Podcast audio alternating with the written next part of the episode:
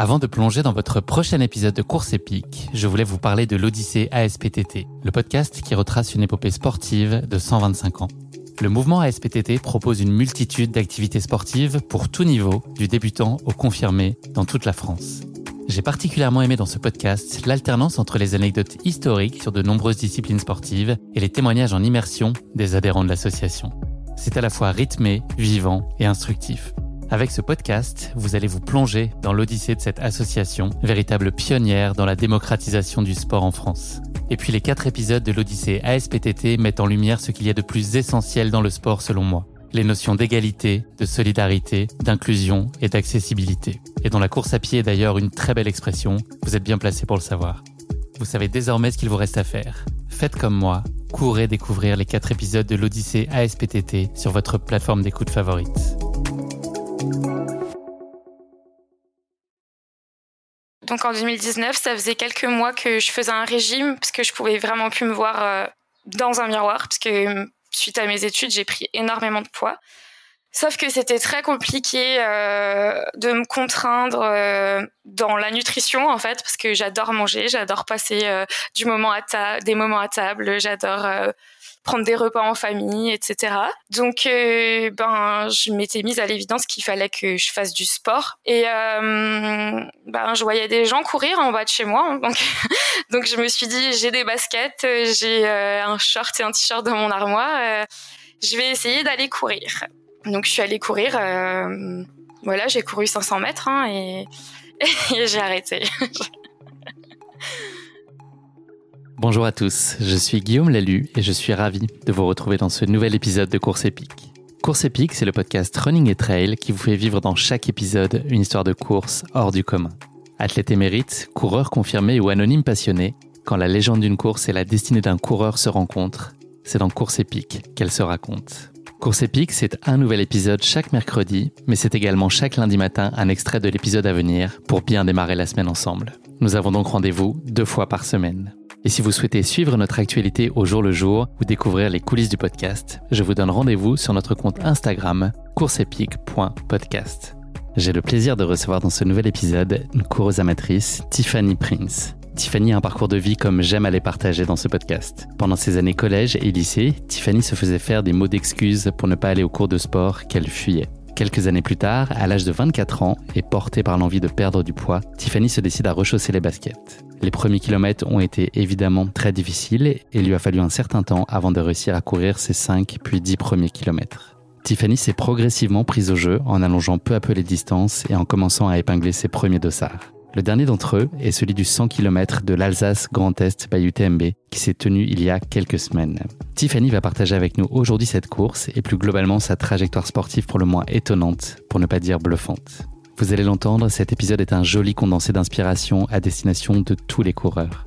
Mais je ne vous en dis pas plus. Tiffany va vous raconter tout ça bien mieux que moi. Bienvenue dans notre nouvel épisode de Course épique. Surprise de sang.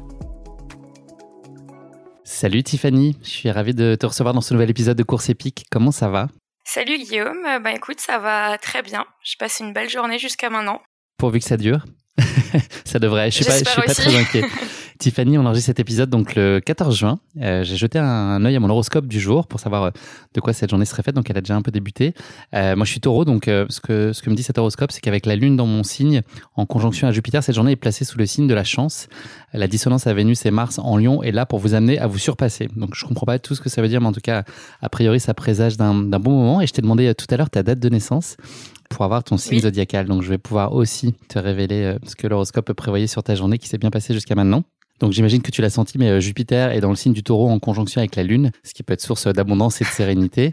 Pour l'atteindre, vous devrez faire confiance et miser sur la discrétion, ce qui ne sera pas une mince affaire. N'oubliez pas qu'autour de vous, l'envie peut être présente et parfois l'humilité et le silence sont de bons alliés. Bon, je vous souhaite beaucoup de sérénité, de l'humilité. Je ne doute pas que tu en auras beaucoup. Euh, par contre, sur le silence, je suis pas sûr que ce soit euh, très compatible avec avec le podcast. Il en faut, mais euh, faut pas en abuser. Ouais, on laissera ça pour demain. Exactement. Bon, on souhaite que, en tout cas, cet horoscope se, se réalise. Il est 16h30, donc a priori, rien de majeur, de, de négatif s'est passé dans la journée, donc ils ont plutôt vu juste. Tiffany, question d'ouverture classique du podcast une présentation, mais tu ne peux pas me parler de sport. Qu'est-ce que tu peux raconter à nos éditeurs sur toi qui ne toucherait pas directement au sport? Alors, je m'appelle Tiffany, j'ai 27 ans, je suis professeure des écoles. je vis en Alsace avec mon compagnon Benjamin, avec qui je suis depuis 6 ans. j'ai grandi en Alsace, dans une petite vallée qu'on appelle la vallée de Villers qui n'est pas très loin des montagnes alsaciennes. qui culmine à quelle altitude? euh, À 300 mètres d'altitude, le village. Parfait. Euh, Qu'est-ce que je peux encore dire sur moi? Que je suis épanouie dans ma vie et c'est déjà c'est déjà pas mal je pense. c'est très précieux, tu as bien raison. Tiffany, on va remonter le temps un petit peu et parler de ton enfance. Cette enfance, tu l'as passée euh, loin des baskets, des pistes euh, et des crosses du collège. Tes sports de prédilection étaient tout autre. Et puis le sport, de manière générale, au collège-lycée, c'était pas forcément ta tasse de thé. Tu peux nous raconter un petit peu euh, quelle place ça pouvait tenir dans ta vie à l'époque? Ouais, alors en effet, depuis toute petite, euh, j'essaye de pratiquer un sport parce que mes parents ont toujours eu à cœur euh, que je fasse au moins une activité sportive en dehors des activités scolaires. Donc j'ai testé le, le basket, la natation. j'ai fait pendant plusieurs années de la danse moderne jazz et à l'entrée au collège, j'ai commencé le twirling bâton que j'ai pratiqué pendant dix ans. Mais euh, c'est vrai que à part euh, ce sport euh, du coup qui mêle de la danse, des majorettes, si ça peut aider certains à situer ce que c'est, j'ai pas eu de coup de cœur particulier où j'ai jamais été très fan de l'effort sportif en fait. Et qu'est-ce que tu aimais de la danse et du turning bâton justement? C'était quoi qui te plaisait? Ben, ben déjà j'appréciais beaucoup parce que j'ai eu un super club euh, qui était comme une deuxième famille. Euh, après euh, j'aimais beaucoup ce sport parce que on pouvait s'exprimer en fait. J'ai fait de la danse moderne jazz, j'ai fait aussi de la danse contemporaine et en fait j'aimais bien pouvoir m'exprimer avec mon corps et faire ressentir des émotions à travers à travers ce sport finalement. Tu as mis un peu euh, entre parenthèses tes activités sportives pendant la suite de tes études. Euh, est-ce que ça a été à regret euh, ou est-ce que c'était un choix qui était contraint par le temps que tu étais en capacité de consacrer à une autre activité? Est-ce que tu avais plus envie? Alors euh, non, c'est pas que j'avais plus envie, c'est parce que du coup pour faire mes études, je suis partie sur Strasbourg. Il y a quand même une heure de route donc de Strasbourg à, à Villers, là où se trouvaient mes entraînements. Donc c'était compliqué à gérer parce que j'avais quand même trois entraînements dans la semaine. Donc les trajets étaient très compliqués et à côté de ça, mes études m'ont pris beaucoup de temps, donc euh, j'ai préféré me consacrer à ça. C'était plutôt euh, ouais sous la contrainte du coup. Et euh, dès que je pouvais retourner euh, au club, je retournais au club. J'allais voir les filles en compétition. si je pouvais venir participer à un entraînement, je venais participer à un entraînement. J'ai toujours, j'ai toujours resté très très proche du club et de, du sport en tout cas. Donc c'est la dimension sociale aussi, c'est un moyen de garder ce lien-là au sport de façon indirecte. Oui, en plus, euh, dix ans avec elle, euh, forcément, euh, ça a créé des liens. Tu as commencé la course à pied il y a très peu de temps, il y a quatre ans, en 2019. Est-ce que tu peux nous expliquer ce qui s'est passé ce matin où tu as décidé de chausser des baskets pour la première fois véritablement de façon volontaire pour faire de la course à pied? C'était quoi le, cheminement? Est-ce que c'est quelque chose qui a grandi progressivement? Est-ce qu'il y a vraiment eu une espèce de, flash et un élément déclencheur très soudain? Ou est-ce que petit à petit, euh, tu as senti monter en toi cette envie de, de tester ou de te lancer sur la course à pied et puis nous dire peut-être pourquoi tu as fait le choix de ce sport-là en particulier? Donc en 2019, ça faisait quelques mois que je faisais un régime parce que je pouvais vraiment plus me voir euh, dans un miroir parce que suite à mes études, j'ai pris énormément de poids. Sauf que c'était très compliqué euh, de me contraindre euh, dans la nutrition en fait parce que j'adore manger, j'adore passer euh, du moment à des moments à table, j'adore euh, prendre des repas en famille, etc. Donc ben je m'étais mise à l'évidence qu'il fallait que je fasse du sport et que j'étais déjà un petit peu vieille quand même pour aller dans un club de danse enfin pour reprendre en tout cas l'activité euh, que je faisais avant c'était un peu c'était un peu compliqué parce que j'avais perdu énormément euh, notamment au niveau de la souplesse j'avais plus pratiqué pardon les mouvements depuis longtemps donc euh, enfin ça me paraissait impossible de revenir et de revenir au niveau auquel j'étais avant donc j'avais vite oublié cette idée et euh, ben, je voyais des gens courir en bas de chez moi. Donc, donc je me suis dit, j'ai des baskets, j'ai euh, un short et un t-shirt dans mon armoire. Euh, je vais essayer d'aller courir. Donc je suis allée courir. Voilà, j'ai couru 500 mètres hein, et, j'ai arrêté. Le souffle quoi Et c'était en le faisant, tu sentais que c'était une contrainte, tu le faisais parce qu'il fallait, ou il y avait quand même une part de, de plaisir pressenti, en tout cas de trouver de la satisfaction et, et, peut-être même de la considération pour toi-même de te lancer, justement, de te reprendre en main en réenclenchant une dynamique sportive? Alors, je savais déjà avant de partir que je n'aimais pas la course à pied. Donc, euh, j'y allais, enfin, j'y allais pas euh, contrainte et forcée, forcément. Je savais que j'y allais pour moi donc je m'étais mise en tête que je devais le faire et que je pouvais le faire surtout et que à partir de ce, jour-là, je lâcherais plus et que j'arriverais au bout de ce que j'ai envie d'arriver mais du coup là l'objectif était euh, faire régulièrement une activité euh, sportive pour euh, perdre du poids et maintenir ensuite mon poids et me sentir bien dans mon corps. Au bout de combien de temps tu as entrevu des premiers bénéfices? Est-ce que ça a été très rapide ou est-ce qu'il y a quand même une période un peu fastidieuse de mise en route et peut-être même de, doute ou déception, avoir le sentiment de ne pas y arriver comme tu l'espérais? Euh, Au bout de combien de temps tu as commencé à, trouver finalement des petites récompenses à cette démarche-là? Ben, je dirais que ça a mis quand même un certain temps euh, à ce que j'apprécie en tout cas euh, courir. Après, je me suis rendu compte rapidement, je pense qu'au bout de euh, trois quatre semaines, euh, ben je me suis rendu compte que finalement on pouvait progresser vite au début euh, en course à pied, en tout cas au niveau du souffle, au niveau de la longueur de course. Enfin, je voyais que chaque semaine j'arrivais à courir de plus en plus loin sur le parcours. J'allais toujours au même endroit et j'essayais à chaque fois d'aller à l'arbre suivant, à l'arbre suivant, puis à l'arbre suivant. Cette démarche-là, tu l'as euh, entreprise pour toi, mais euh, ton copain dont tu nous as parlé tout à l'heure était aussi dans cette idée-là. Est-ce que tu penses que ça a pu contribuer à aussi trouver de la motivation, le fait d'être euh, à deux? Alors, je sais pas si vous couriez ensemble, mais en tout cas, vous étiez dans une dynamique de, de pratiquer la course chacun. Alors, ben, Benjamin pratiquait pas du tout la course non plus, et quand j'ai commencé à m'y mettre, bah, les moments où il voyait que j'étais pas très motivée, du coup, il me disait bon, allez allez viens, euh, je, je viens avec toi. Alors c'était une source de motivation parce que oui, c'est quand j'avais pas envie d'y aller, qu'ils viennent avec, ben ça faisait du bien d'être à deux. Mais c'était parfois euh, une source de dispute aussi, parce que parce qu'il a toujours eu plus de facilité que moi et que lui a toujours euh, réussi à faire du sport un peu en aisance. Donc forcément, c'était difficile pour moi de le voir courir euh, en discutant tranquillement alors que moi j'étais au bout de ma vie quoi. Donc tu l'engueulais un peu d'être aussi facile? Ouais, un peu, un peu. Euh, la suite logique, en tout cas, euh, celle qui a été la tienne dans, dans, la construction et puis dans cette avancée dans la course à pied, ça a été un moment, le premier dossard. Ça a été ton premier 10 km qui était à Célesta fin 2019. Quel souvenir tu en gardes et puis qu'est-ce qu'elle a changé cette course? Ça a été quoi la différence l'avant-après, la d'épingler un dossard? Qu'est-ce que ça a changé dans ta vie? Le souvenir que j'en garde, alors c'est que c'était vraiment difficile. C'était, euh, j'étais très heureuse d'y aller. Dans le sas de départ, euh, je me souviens que je regardais tout le monde et je me disais, oh, mais je vais terminer dernière de cette course, c'est vraiment pas possible. Ils sont tous euh, super bien équipés, super bien faits et tout. Moi, je suis là, j'arriverai à rien.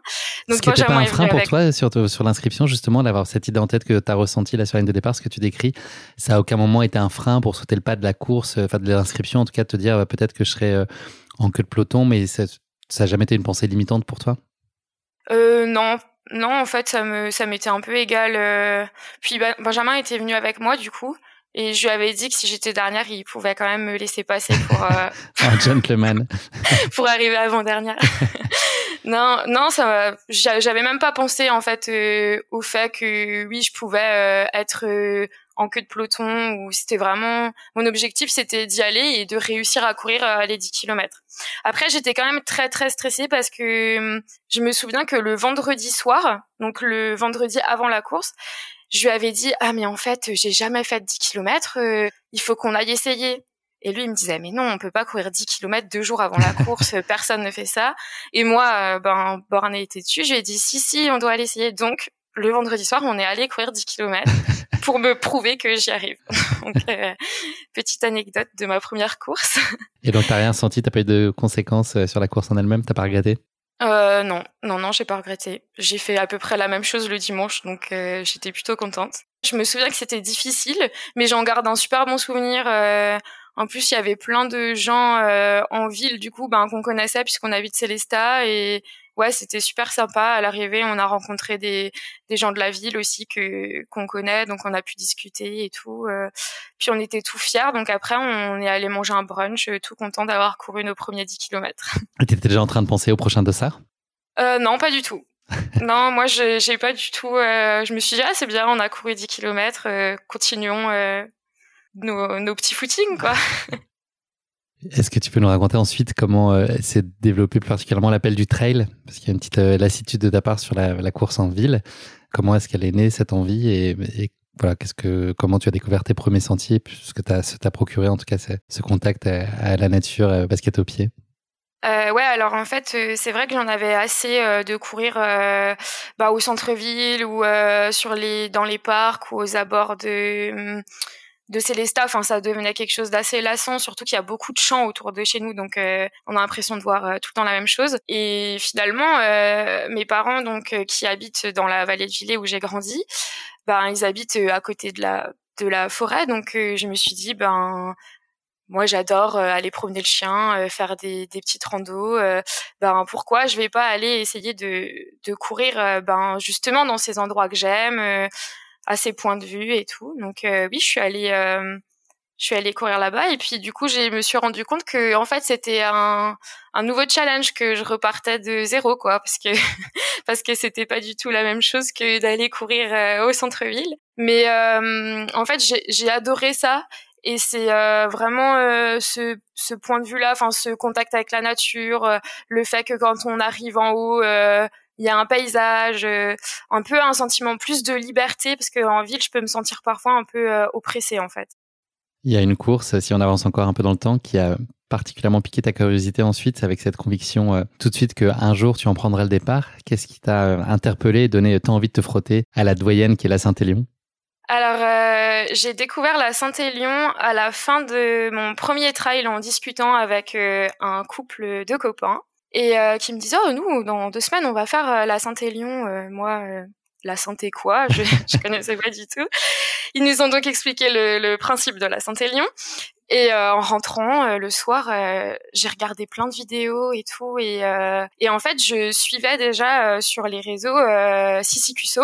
Et donc j'ai j'ai regardé un peu de plus près ces vidéos par rapport à la Saint-Élion et tout. Et, et, je me suis dit waouh mais ça ça doit être vraiment génial parce que en plus de courir en fait, c'est toi et ton mental et t'es vraiment seul face à toi-même parce que là, il y a rien à voir. En tout cas, il y a, y a, enfin, c'est pas joli, quoi. Donc, euh, tu peux pas te rassurer dans le sens où bon, allez, au moins je le fais pour ça, parce que finalement, euh, tu le feras que pour toi-même et c'est que toi et, ton mental en fait en tête à tête pour euh, réussir à terminer cette course. Donc, j'ai dit à Ben que oui, un jour, j'arriverai à faire cette course et que c'était un de mes rêves. Il y a eu un certain nombre de courses euh, entre-temps jusqu'à ce que tu prennes le départ de la Saint-Élion. Est-ce que je me trompe en disant que tu as eu assez vite des projets finalement euh, sportifs euh, ambitieux et puis toujours d'avancer tes pions d'un cran pour aller chercher des distances de plus en plus longues? Est-ce que tu est-ce qu'il y avait une part de le mot, le mot est peut-être maladroit, mais d'inconscience ou en tout cas est-ce que tu mesurais un peu l'ampleur des défis dans lesquels tu allais te lancer et puis tu les as fait quand même à une échelle relativement rapide? Est-ce que tu te rendais compte un peu de tout ça? Ou là quand on te parle d'un 78 km comme à la Saint-Élion, euh, c'est euh, ça te paraît par défaut euh, sans avoir trop creusé euh, accessible, envisageable? il reste juste à mettre en place ce qu'il faut derrière comme préparation, mais est-ce que c'est est-ce que ça peut t'effrayer? Ou est-ce que finalement tu as un peu cette cette part de folie où tu te tu te lances dans le projet à l'instinct? Alors, je suis très terre à terre comme personne, donc à partir du moment où là, il y a quatre ans, j'avais vu la Saint-Élion, je me, enfin, quand je disais que c'était un rêve, pour moi, ça, ça paraissait vraiment inaccessible euh, à la personne que j'étais. Donc euh, après, j'ai avancé très rapidement. Enfin, euh, j'ai fait un trail de 11 km, puis après, j'ai directement fait 30 km. Mais c'était les 30 km les pires de ma vie parce que je bien, j'ai bien compris avec du recul que j'étais pas du tout prête à, à faire cette distance. Mais pourtant, euh, c'était horrible. Mais pourtant, euh, le celui d'après, ça allait être un 50, quoi. Donc, donc euh, terre à terre, mais un peu quand même, oui, dans la folie de me dire j'ai envie de le faire, je vais le faire. Après, j'ai toujours été entourée de personnes qui avaient déjà fait le trail ou la distance, en tout cas, que j'allais faire qui me connaissaient particulièrement bien et qui pouvaient me dire oui tu peux y arriver ou non tu as encore besoin de temps Donc j'ai essayé quand même de faire step by step et les choses dans l'ordre et en cohérence, quoi. Il y a eu ensuite une, personne, une période qui a été assez malheureuse pour, pour le globe dans sa globalité, pour le coup, qui a été la période du Covid, qui était peut-être le moment où toi, justement, tu commençais à, prendre un peu ton envol dans ta relation à la course à pied et, tes projets. Comment est-ce que tu as vécu euh, cette de, de coup d'arrêt? Est-ce que ça a été euh, compliqué pour toi de devoir mettre euh, un peu tous tes projets éventuels de course à ce moment-là en berne. Comment est-ce que tu as réussi à garder quand même une routine sportive? Est-ce que tu as réussi à le faire à ce moment-là, au moment où peut-être la motivation décroche un peu? Alors, bah, par rapport aux courses, ça me déprimait pas spécialement parce que finalement, moi, j'avais fait deux courses et les dossards, c'était vraiment pas quelque chose d'important euh, à l'époque euh, pour mes yeux. C'était plus euh, justement la période où je savais que à ce moment-là, je commençais à avoir besoin de faire du sport pour me sentir bien et surtout pour ne pas en faire pâtir à tout mon entourage. donc c'est plutôt ce côté-là qui allait être difficile, surtout qu'on était deux dans un appartement et à être à deux à avoir besoin de faire du sport. Donc il, il fallait en effet qu'on trouve une solution pour ne pas s'entretuer. Mais euh, non, on l'a on l'a très Vous bien avez trouvé visiblement. Euh, oui, on a très bien vécu. Enfin, on a voilà, on installait nos petits notre mini salle de sport pour faire euh, des petits hits et on a commencé à faire du yoga et on allait courir.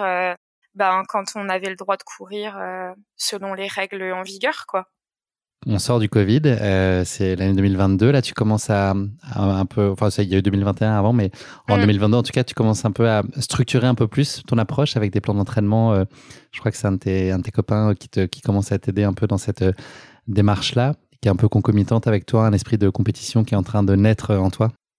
Oui, oui, c'est en enfin fin du coup 2021 que que j'ai rencontré du coup Brandon mon meilleur ami et euh, qui me dit euh, enfin on se connaissait très peu à l'époque mais qui me dit ouais euh, tout ce que tu fais franchement euh, je pense que tu as des capacités et tu pourrais tu pourrais faire quelque chose de bien allez viens je te prépare un petit plan pour le 50 km que j'avais donc en avril 2022 donc oui, en 2022, j'ai commencé vraiment à suivre un plan d'entraînement et euh, les premières courses 2022, du coup, je m'attendais pas à grand chose. Euh, et euh, finalement, en fait, c'est oui, c'est là à ce moment-là que j'ai compris que j'avais un peu un esprit de compétition parce que bah, je m'étais dit attends, je m'entraîne tous les jours avec ces plans d'entraînement euh, où des fois je le déteste. Alors ben, c'est pour montrer quelque chose quand même le jour de la course, quoi. Donc donc ouais, j'avais un peu la un peu la rage en moi et la ouais un peu la haine de vaincre en fait de d'avancer et et de montrer que tout ce que je fais ben ça sert pas à rien quoi et ça n'a pas servi à rien puisque tu as gagné euh, cette course donc trois ans après avoir euh, débuté euh, le trail de Wurzel c'est ça? J'espère que j'écorche pas le nom. Tu as gagné euh, cette course donc ça crée pas mal de surprises j'imagine pour toi en premier lieu mais aussi pas mal pour ton entourage qui je pense t'a vu te te découvrir une passion incroyable et puis avoir des résultats qui sont ceux-là, euh, comme c'était voilà, des courses euh, locales, il y a plein de gens qui te connaissaient, qui ont pu euh, observer, qui déjà ont pu être surpris de te voir sur la ligne de départ et qui ont dû être probablement un peu plus surpris encore de te voir sur la plus haute marge du podium. Comment toi, tu vécu tout ça C'était aussi une forme de motivation et c'était très valorisant pour toi de sentir toute cette adhésion autour de toi. Enfin, voilà, peut-être qu'il y avait même des gens qui questionnaient en tout cas cette approche et cette nouvelle passion. Ou est-ce que tout le monde était vraiment à bloc derrière toi et te, te portait aussi dans ce, dans ce nouvel élan? Ouais, ça a été une surprise pour euh, pour beaucoup, pour moi-même aussi. Ça a été une surprise euh, surtout pour mes parents parce que personne n'est sportif en fait euh, dans ma famille. alors quand j'ai commencé à courir, tout le monde pensait, enfin mes parents et mon frère pensaient que ça allait durer, aller trois mois comme Et puis Comme l'abonnement à la salle de sport, ouais. Exactement. le 1er janvier. Et, hum, et, du coup, ben, cette course, euh, oui, c'est à côté de chez eux, c'est euh, là où j'ai grandi. Euh, donc, on a dormi chez mes parents la veille au soir et ma mère avait eu la bonne idée d'inviter 15 personnes. Je lui ai dit, mais attends, le départ, c'est à 6 heures demain matin. Oui, mais t'inquiète pas, on fera pas beaucoup de bruit. D'accord. le soir venu, exactement. Le soir venu, euh, je, je, descends euh, dans le salon, je lui dis écoute, t'as pas des boules caisses parce que là, je peux, j'arrive vraiment pas à dormir. Et elle me dit mais Tiffany, pourquoi tu, tu le prends comme ça? C'est juste une course. De toute façon, tu n'arriveras pas première. Donc, euh, C'était vraiment ouais à la grande surprise de tout le monde. Et moi, moi, ça m'a paru être, enfin, incroyable. J'avais l'impression bah, que c'était que c'était pas possible que je puisse gagner cette course en fait. Euh, surtout que oui, vraiment, c'est une course euh, qui me tenait énormément à cœur parce que c'est vraiment là-bas où j'ai commencé euh, ben à faire mes entraînements de trail. C'est là où j'ai grandi. si en fait s'il y avait une course à gagner et si j'avais besoin de prouver des choses à, aux personnes, ben c'était cette course là où il fallait le faire en fait. Et à côté de ça, ben j'ai découvert aussi que par rapport euh, à mes réseaux, euh, les personnes qui me suivaient, donc c'était essentiellement euh, des copains ou des anciens copains du collège, du lycée, qui suite à, cette course m'ont écrit et m'ont dit ouais mais c'est incroyable, tu sais que nous on a commencé à courir et tout grâce à ça. Enfin du coup je me suis rendu compte après cette course que finalement en fait j'étais entourée par des personnes physiques qui étaient vraiment là pour moi au quotidien, mais que derrière tout ça ben j'arrivais à motiver et j'étais entourée par une autre communauté en fait. Et il y, a, là, on parle de performance, en tout cas, que tu avais réalisé sur cette, euh, sur cette course-là.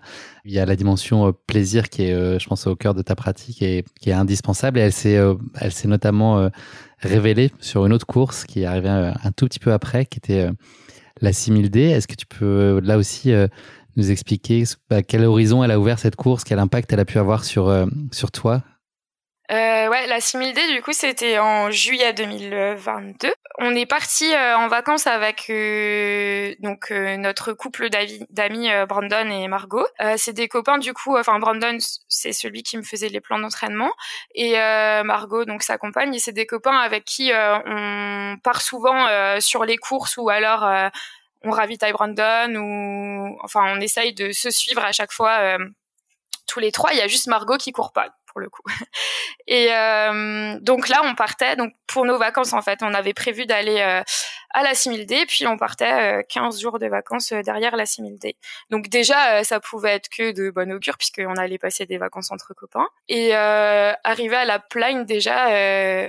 alors moi, j'étais, enfin, j'avais jamais vraiment passé de vacances à la montagne. Enfin, en tout cas pas à la vraie montagne.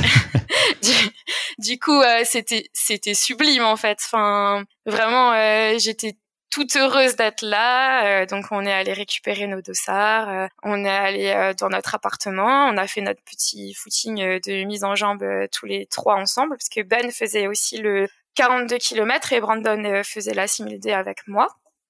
Et ben le matin, bien sûr, j'avais déjà quand on s'est levé à 3 heures du mat, moi je me suis dit mais qu'est-ce que tu fais, ma pauvre fille? Tu te lèves à 3 heures du matin alors que tes copines rentrent de boîte.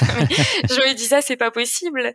Et en fait, euh, ben sur la ligne de départ, euh, j'étais très très stressée, mais il y avait Brandon avec moi, donc on s'est fait un petit bisou, un petit câlin, puis on est parti. Et euh, dès le début de la course, en fait, voilà, dans ma tête, j'avais aucun objectif. je savais que ça allait être très dur. C'était la première fois que je faisais aussi long, et c'était surtout la première fois où j'avais autant de dénivelé. Donc euh, voilà, je suis partie tranquillement, j'ai pris mon petit rythme euh, et là en fait je, je m'émerveillais devant chaque chose, enfin le lever du soleil, euh, les, les personnes qui étaient là pour nous encourager, mais en fait déjà à 5 heures du matin, la montée dans la piste de bobsleigh, enfin c'était c'était dingue en fait, c'est et vraiment dans dans la montée, c'était une des montées près du glacier, je me disais mais en fait c'est ici que tu es le plus heureuse. Enfin, c'était vraiment là, là dans ma tête, c'était clair que que c'était euh, c'était c'était devenu une vraie passion pour moi que je pouvais pas euh, je pouvais pas dénigrer ça quoi. Que c'était euh, en arrivant, je leur ai dit franchement merci de m'avoir emmené ici, c'était le plus beau jour de ma vie. T'as pas regretté de pas être allé en boîte la veille? Non, pas du tout. tu pourrais essayer d'enchaîner les deux, mais c'est plus périlleux en tout cas. Ouais. Dernière course, euh, on va boucler la boucle sur euh, voilà, ce petit aperçu euh, de, ta, de ton avancée, ta progression et finalement dans cette passion qui s'est marquée de plus en plus au fil des années pour la course à pied. On va revenir à Saint-Élion, qui était en novembre 2022, il y a quelques mois. Est-ce qu'elle a été à la hauteur de tes attentes quand on, a un rendez-vous qui est aussi cher et qu'on qu'on attend aussi longtemps? Il y a forcément plus un potentiel d'être déçu un peu plus grand. Comment est-ce que toi tu l'as vécu? Est-ce que ça a été à la hauteur de ce que tu t'en faisais comme image? Ben ouais, complètement, parce que ben, passé la ligne d'arrivée, j'ai dit j'y retournerai plus jamais. Et aujourd'hui, je réfléchis à me réinscrire à la Saint-Élion. Donc, Normalement, c'est le lendemain, ça fait ça dès le lendemain, peut-être pas mal de temps. ouais, j'ai eu quelques ampoules et tout, donc ça m'a mis longtemps à, réfléchir.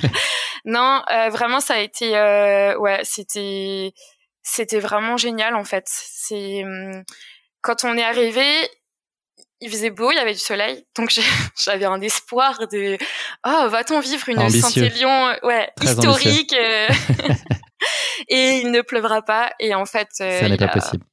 Voilà, à 19h c'était le déluge. Et donc je me suis dit ben voilà, t'es venu ici pour pour en fait te prouver à toi-même que tu es capable de faire ça, pour te retrouver avec toi-même.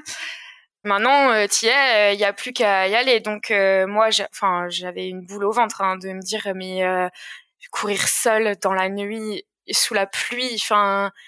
Je, je, me suis demandé pourquoi je m'étais inscrite à ce truc. Surtout que je me suis inscrite le lendemain de ma victoire au Wurzel. Donc, euh, c'était un peu sur un coup de tête. Hein. et, et, finalement, euh, enfin pour moi c'était grandiose. Quand on est arrivé sur le, la ligne de départ euh, j'avais l'impression que j'étais au concert des Rolling Stones. Enfin j'avais jamais vu autant de monde. C'était dingue. Euh, voilà. Voilà. Et hum, j'ai eu un début de course très très difficile où j'ai euh, alarmé euh, Brandon et ma mère euh, ben, du coup à 2 heures du mat en fait en leur disant que j'allais tout arrêter et que de toute façon j'avais pas de jambes pour avancer. Je me suis fait un peu remballé en me disant il est deux heures du matin, tu vas pas nous embêter maintenant, tu vas courir parce que ça fait des mois que tu nous embêtes avec cette course.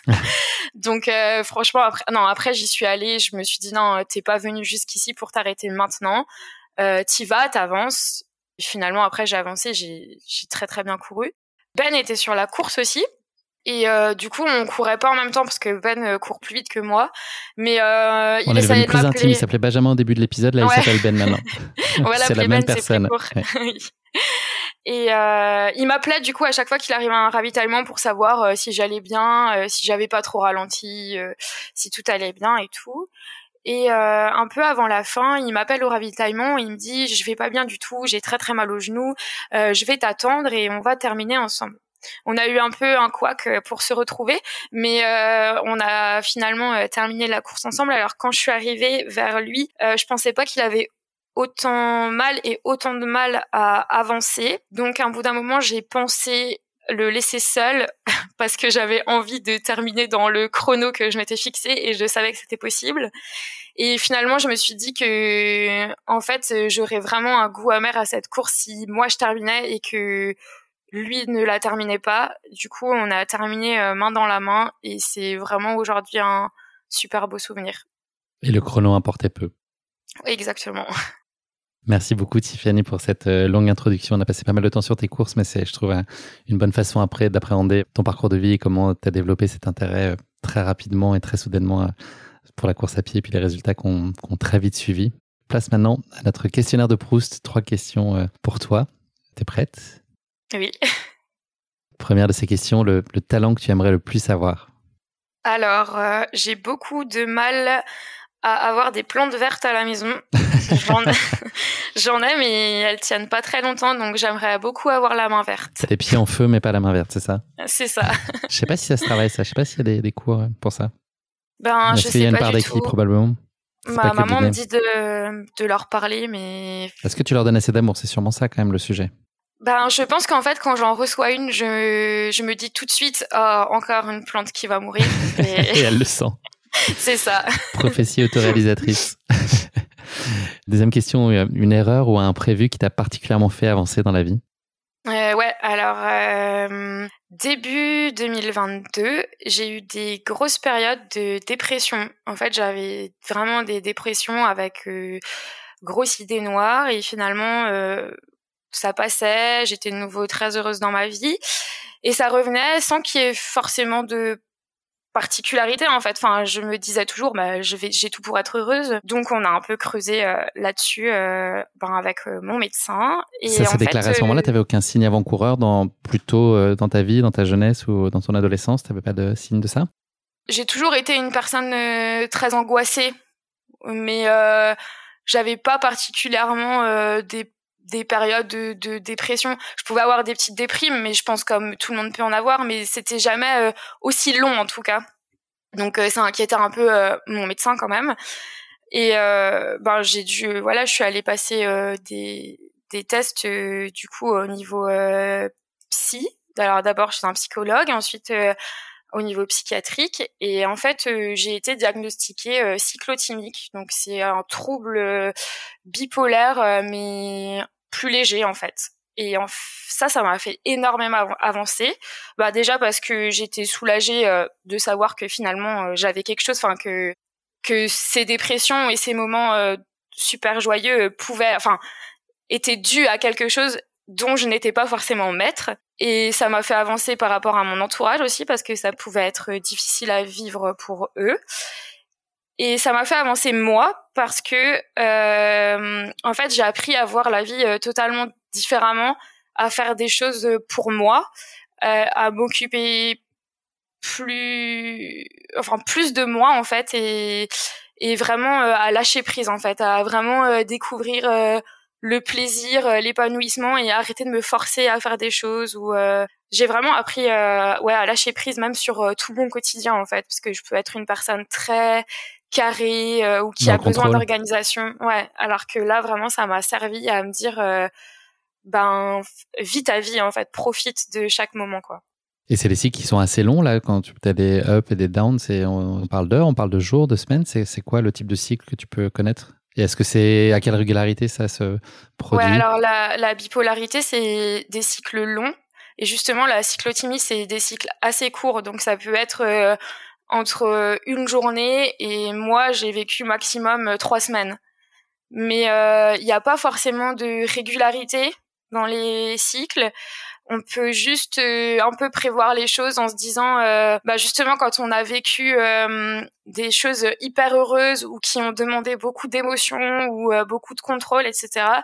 Ben je peux m'attendre à avoir un moment un peu down après. Là, tu nous as parlé de la façon dont toi, tu avais un peu euh, revu euh, ton appréciation de la, façon dont tu veux gérer euh, les choses et te mettre un peu plus au centre de l'équation aussi, mieux t'écouter. Est-ce que tu penses que d'une certaine façon, le sport aussi a, pu, contribuer aussi à, t'apporter une forme d'équilibre? Euh, Ouais, c'est certain. En tout cas, c'est certain que quand j'ai des moments où je vais pas bien mentalement, où j'ai même des fois pas envie en fait d'aller courir euh, ou d'aller faire une séance de sport, ben le faire c'est ce qui m'apporte énormément de bénéfices. Là, c'est pas forcément euh, le sport qui est bénéfique euh, pour la maladie, c'est plus l'inverse. Mais en fait, le sport, en tout cas le trail dans les courses, et eh ben ça ça fait vivre énormément d'émotions, surtout, enfin, plus la course est longue et plus on vit d'émotions. Et du coup, pratiquer le trail, et eh ben, ça m'a beaucoup servi euh, quand j'ai eu cette nouvelle parce que finalement en course eh ben j'arrive à maîtriser mes émotions et à à les exprimer ou à les contrôler et du coup ça m'a beaucoup aidé pour euh, la vie de tous les jours aussi en fait. Merci beaucoup d'avoir euh, accepté de te livrer aussi sur cette partie aussi intime de ta vie en tout cas c'est je pense intéressant à entendre pour nos auditeurs. Donc merci de l'avoir évoqué aussi librement. Dernière question, le plus beau compliment que l'on puisse te faire. Hum, je pense que c'est quand on me dit que je suis têtue ou bornée. Parce que ça t'encourage à le rester? Oui et non en fait, mais en fait ça peut être un défaut, mais finalement euh, euh, c'est un trait de mon caractère qui m'a permis euh, ben de réussir beaucoup de choses dans ma vie en fait. Donc je me dis que c'est un défaut, enfin ça peut l'être et je pense que ça l'est pour moi aussi hein, sur sur d'autres aspects, mais en tout cas, euh, ben, dans le sport ou dans mes études, euh, dans mon métier, ben, ça m'aide quand même énormément. Hmm. J'achète. Je trouve que c'est une, belle réponse. Euh, moi, je suis taureau, tu vois, je suis têtu, puisque j'ai vraiment très très envie de parler d'horoscope et de signes zodiacal aujourd'hui. je, je, vois bien ce dont tu parles. on va parler de ta course épique maintenant, Tiffany. Merci pour ce questionnaire de Proust. Je vais donc planter le décor de ce Trail Alsace Grand Est by UTMB. Du 18 au 21 mai dernier, près de 5000 passionnés ont afflué du monde entier pour prendre le départ de l'une des courses du Trail Alsace Grand Est by UTMB, dont c'était cette année la première édition. Cette course est le cinquième événement du circuit UTMB World Series qui se déroule sur le sol français. Du Haut-Rhin au Bas-Rhin, entre les petits villages pittoresques de la route des vins d'Alsace et les forteresses perchées sur les crêtes des Vosges, le trail, le, long est très très long à dire, alors je vais l'appeler le Trail Grand Est, est un événement unique pour découvrir l'Alsace autrement. Ce trail compte quatre courses qui mettent en lumière les plus beaux sites d'Alsace. La plus longue de ces courses sur ces quatre jours de compétition, c'est l'Ultra Trail des Chevaliers et son format de 100 miles, un grand classique. L'Ultra Trail des Païens, qui va nous intéresser plus particulièrement aujourd'hui, puisque c'est la course à laquelle toi tu as pris part, Tiffany, est longue de 109 km pour 3809 euh, mètres de dénivelé positif, c'est très précis au programme. Donc pour toi, dans, sur cette course des passages dans les sentiers vinicoles, une ville fortifiée ou encore une chevauchée à enjambée folle à travers une vingtaine de châteaux. Donc tu vas nous raconter tout ça, même si tu n'étais pas là pour faire du tourisme. Et puis en plus, je pense que tu connaissais assez bien la région. C'est une course qu'on doit boucler en un maximum euh, de temps de 22h30. Euh, C'était le cas pour les 849 coureurs qui étaient présents euh, sur la ligne de départ ce jour-là. Il y a deux autres formats qui sont disponibles, le format 50 euh, km ou encore le format de 34 km. Donc il y en a pour tous les goûts. Euh, voilà, tu seras peut-être sur le 100 miles l'année prochaine. On aura peut-être l'occasion d'en reparler. Non, alors les gens ne voient pas, mais tu dis non de la tête. Exactement, non, je pense pas. Et toutes ces courses, donc, c'est conclu dans les ruelles pavées d'Aubernay. Voilà. Donc, tu vas nous raconter si oui ou non tu as réussi à avoir ces ruelles à l'arrivée. Il y a un gros suspense, je pense, sur la, sur la question. Tiffany, maintenant, euh, c'est le moment toujours un peu fâcheux de l'émission. C'est la question qui pique de course épique. Donc, je l'ai dit, cette course, c'est le, Trail Grand Est. Donc, on va parler un peu point cardinal aujourd'hui. Et j'ai une petite énigme pour toi. Voilà, qui va, euh, qui va inclure justement la thématique des points cardinaux. Un homme quitte sa maison tout droit en direction du sud il se déplace ensuite tout droit vers l'est et enfin tout droit vers le nord. Et là, il s'aperçoit qu'il est revenu exactement à son point de départ. Comment est-ce que c'est possible? Quelle est la configuration qui permettrait, la seule configuration qui permettrait que ce qu'il a fait comme chemin le fasse revenir à son point de départ, donc en partant au sud, en allant ensuite à l'est, et ensuite en remontant au nord au bout de quelques kilomètres, il est retombé précisément au même endroit, là, sur sa maison. Comment c'est possible d'après toi? C'est dur, hein? Euh, Ouais, alors là... J'avais pensé poser à un coureur euh, d'orientation, euh, Frédéric Tranchant, qui est, euh, lui, a passé son, son, sa vie dans, la, dans les cartes, enfin, en tout cas, qui passait avant de se consacrer un peu plus au trail, et il avait, il avait trouvé la réponse. Je veux pas te mettre la pression, mais c'est vraiment pas très facile. je vais te dire, Ouais, j'en ai aucune idée. Alors, c'est pas très courant. Hein. Je pense qu'ils sont pas beaucoup sur Terre dans sa position à lui, mais ça veut dire que cette personne vit au pôle Nord. Parce que quand tu ah vis au pôle Nord, quelqu'un voilà, qui décide, n'importe qui, n'importe qui sur Terre qui décide d'aller euh, au Nord va à un moment ou à un autre, plein Nord, va forcément à un moment ou à un autre sur le pôle Nord. Donc voilà, quel que soit l'endroit vers lequel il s'est dirigé, au sud puis à l'est, en reprenant le chemin du Nord, il a rejoint forcément sa demeure qui est euh, au pôle Nord. Voilà. C'était ah dur. Bah oui, oui. C'était dur. bon, t'as été un peu à l'ouest, mais, euh, mais, mais c'était pas évident. Voilà. on est parti pour ta course épique? Oui. Est-ce que tu peux nous raconter maintenant comment cette nouvelle course euh, s'est euh, offerte à toi euh, et comment tu as eu envie voilà, de te lancer sur cette nouvelle distance qui était inédite pour toi. C'était l'étape logique dans la continuité de ce que tu avais entrepris jusqu'à là?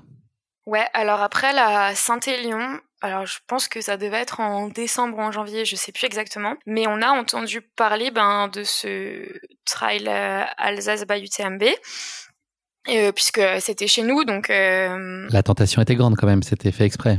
Exactement. Ça t'a tendait les bras cette course.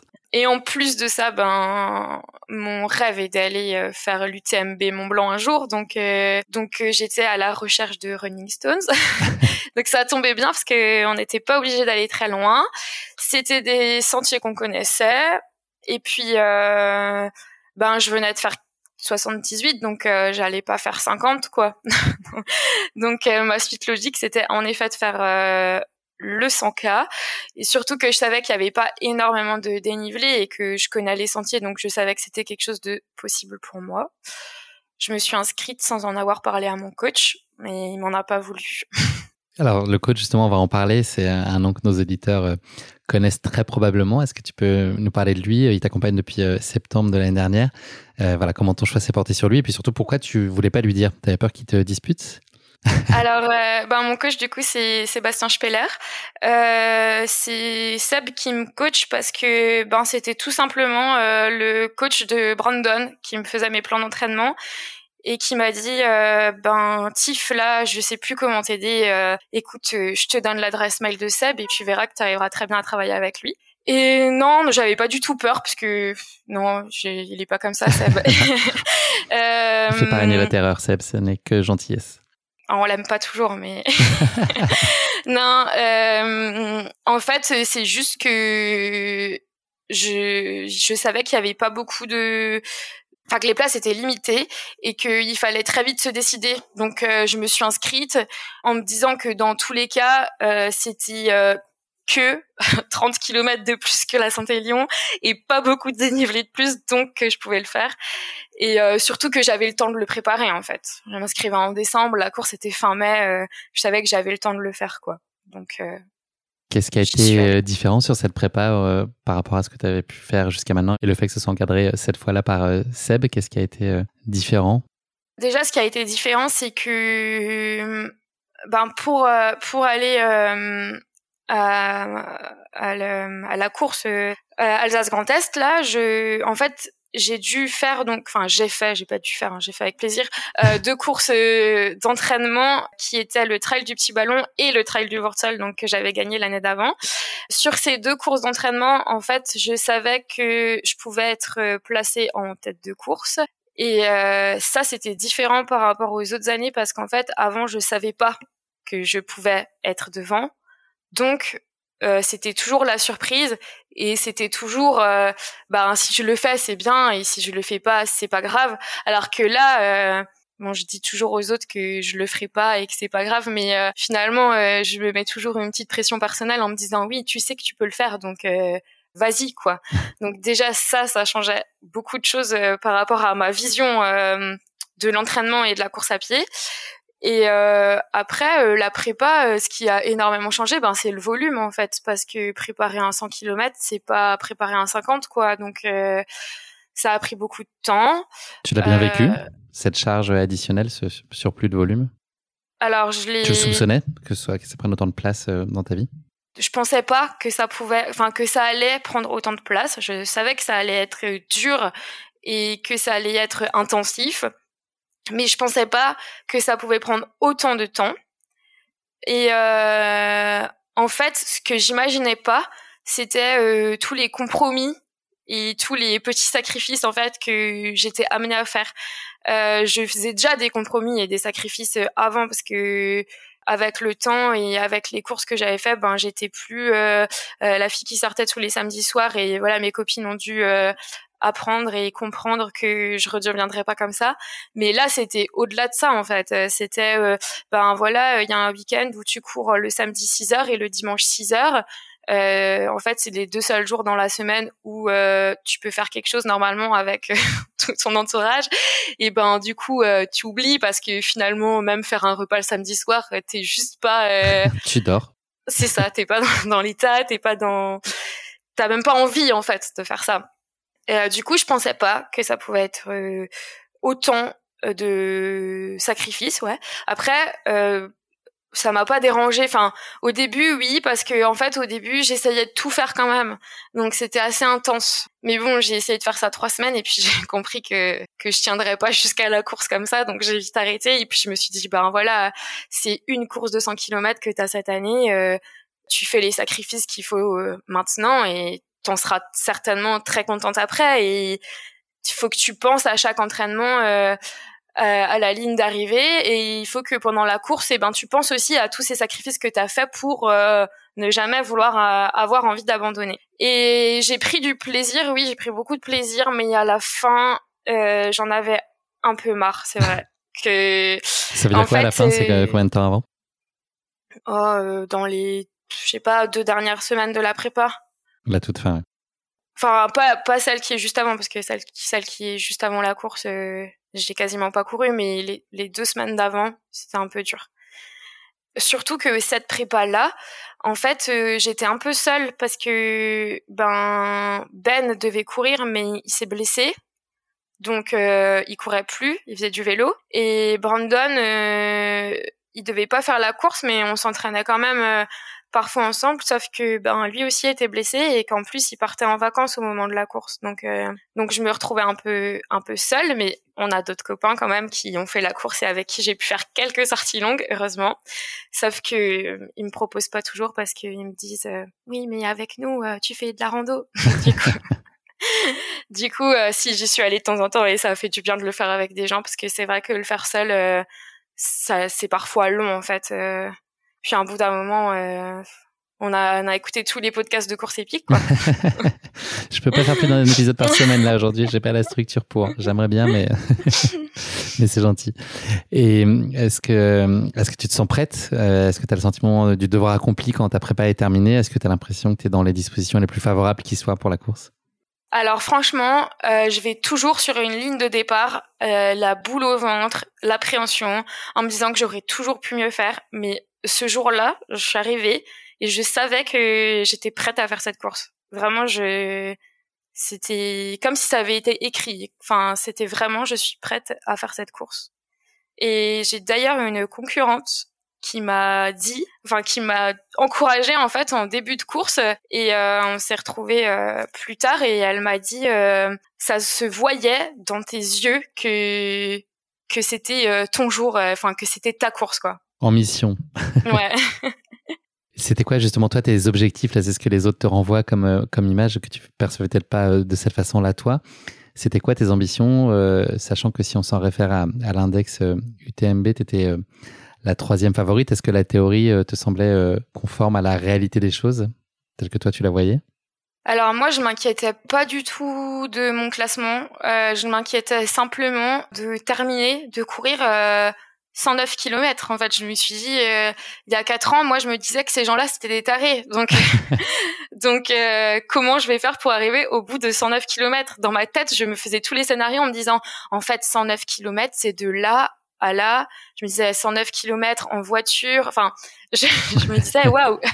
Donc ouais, mon inquiétude c'était surtout de pouvoir finir la course. Après, j'avais envie, euh, je m'étais dit ben voilà, par exemple la Saint-Élion, je l'ai pas trop trop mal couru non plus, donc euh, je sais que je, peux courir quand même. Donc euh, j'avais un, un, petit objectif de temps.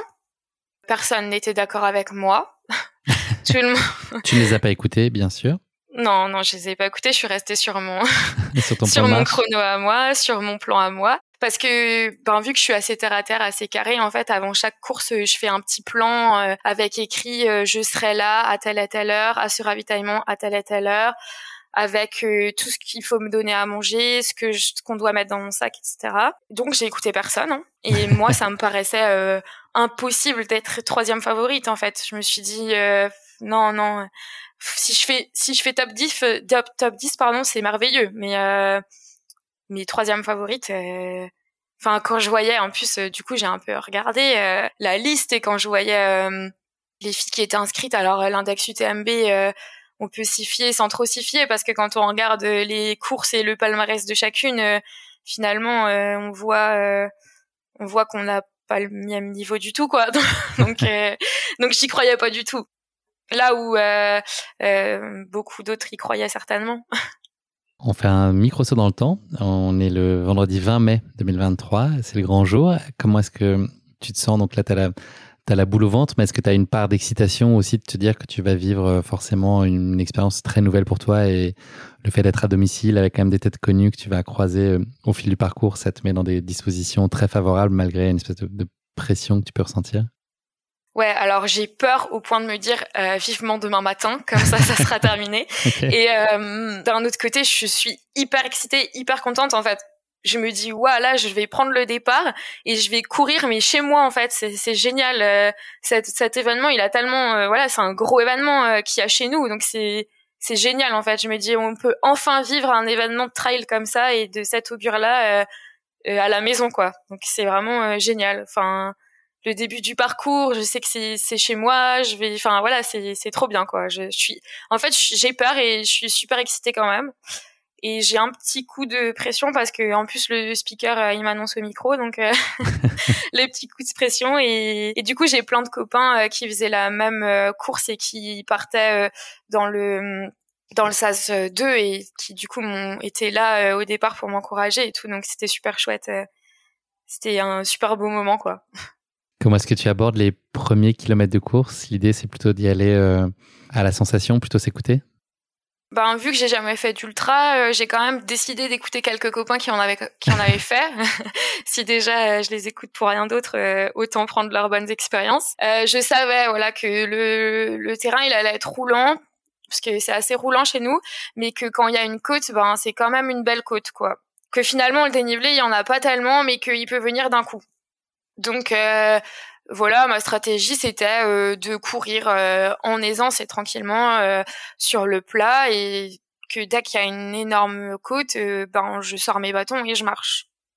Et donc moi je suis partie dans, dans cet esprit-là. Sereine. Ouais. Au, kilomètre 13, on t'annonce ton classement, c'est probablement le meilleur Kinder Surprise qui soit, et puis c'est la première surprise quand même d'une longue série que tu vas connaître tout au long de ce parcours. C'est aussi euh, déjà en fait un, moment, de mini déclic aussi sur tes ambitions euh, sur la course, le fait qu'on t'annonce que tu es virtuellement euh, sur le podium. Ouais, ouais, on m'annonce, on que je suis troisième féminine. Donc dans ma tête, c'est, ouais, c'est un peu, c'est un peu qui tout double. En fait, je me dis, waouh, c'est génial, c'est le feu. Et d'un autre côté, je me dis, euh, calme-toi, ma cocotte, hein, parce que ça fait que 13 km euh, sur 109, là. Donc, euh, non, mais en fait, là, je me dis, une fois que j'ai repris mes esprits, je me dis, ouais, donc t'es troisième. Si plus personne te dépasse, tu resteras troisième. Donc, fais en sorte de continuer ta course sans te mettre trop dans le rouge et de ne voir plus aucune fille, en fait. Et c'est, c'était un peu mon but en fait en sortant de, de ce ravitaillement du 13e kilomètre. Euh, dans ma tête, euh, je me suis dit, ok, là c'est le moment. Tiff, il faut que tu arrives troisième à l'arrivée. La mission. Tu continues à prendre beaucoup de plaisir sur les kilomètres et les dizaines de, kilomètres euh, suivants. Tu vis une course rêvée, je pense qu'on peut le dire. Il y a quand même une petite, à un moment, une espèce de, pas d'idée noire, mais en tout cas une petite idée qui te vient en tête sur potentiellement le moment où il y a un décrochage possible, ou un moment où d'un seul coup euh, ça va moins bien. Ça a pu te, un peu te polluer l'esprit, cette idée-là, de te dire que l'espèce d'état euh, de sérénité absolue dans lequel tu as été euh, ensuite pouvait toucher à sa fin et que c'était mécaniquement une chose qui arrive sur ce genre de distance. Et donc, finalement, à redouter ce truc-là, tu avais peut-être plus de chances que ce coup de mou arrive rapidement euh, ouais, j'ai été hyper sereine, j'ai pris 100% du plaisir et tout. Je, oui, justement, je m'attendais euh, vraiment à avoir ce, ce moment de de moins bien parce que bah on l'entend euh, dans de tout le de tout le monde, enfin de tous ceux qui ont pratiqué l'ultra trail qu'à bout d'un moment ça ne ça ne va plus, mais que ça ira mieux après. Ça va revenir. Le fameux. C'est ça. Mais et finalement, euh, j'avais en fait j'avais peur de ce moment-là mais inconsciemment, je me disais, mais n'y pense pas. Enfin, tant que ça va bien, pourquoi penser à euh, ça va mal aller? Enfin, c'était un peu. Euh, et en fait, après, j'étais vraiment pris dans le truc, euh, l'euphorie du moment. Il y avait énormément de gens, en fait. Et tout, le monde était super heureux. Il faisait beau. Enfin, j'ai jamais vraiment eu ce, ce coup de mou. Enfin, si je l'ai eu une fois, c'est vrai. Mais, mais en tout cas, je m'étais fait une idée de ce moment moins bien que j'ai pas du tout vécu. Incroyable, improbable. Quel est ton secret Je sais pas en fait. Je, du coup, pour le prochain, je me, ben, j'espère un peu l'avoir pour savoir euh, ce que c'est vraiment un, un je sais pas si je peux te le souhaiter vraiment, ouais. non, mais du coup, j'ai, si j'ai eu, j'ai eu une fois un petit coup de mou euh, sur une partie qui était très plate dans la forêt avec énormément de boue j'avais un peu l'impression de revivre la Saint-Élion. Et euh, c'était vers la, vers la fin de la course. Je pense que c'était vers le 90e kilomètre. Et là, j'avais vraiment beaucoup de mal à relancer. Donc euh, je me disais mince, mais tu marches sur du plat, c'est pas possible.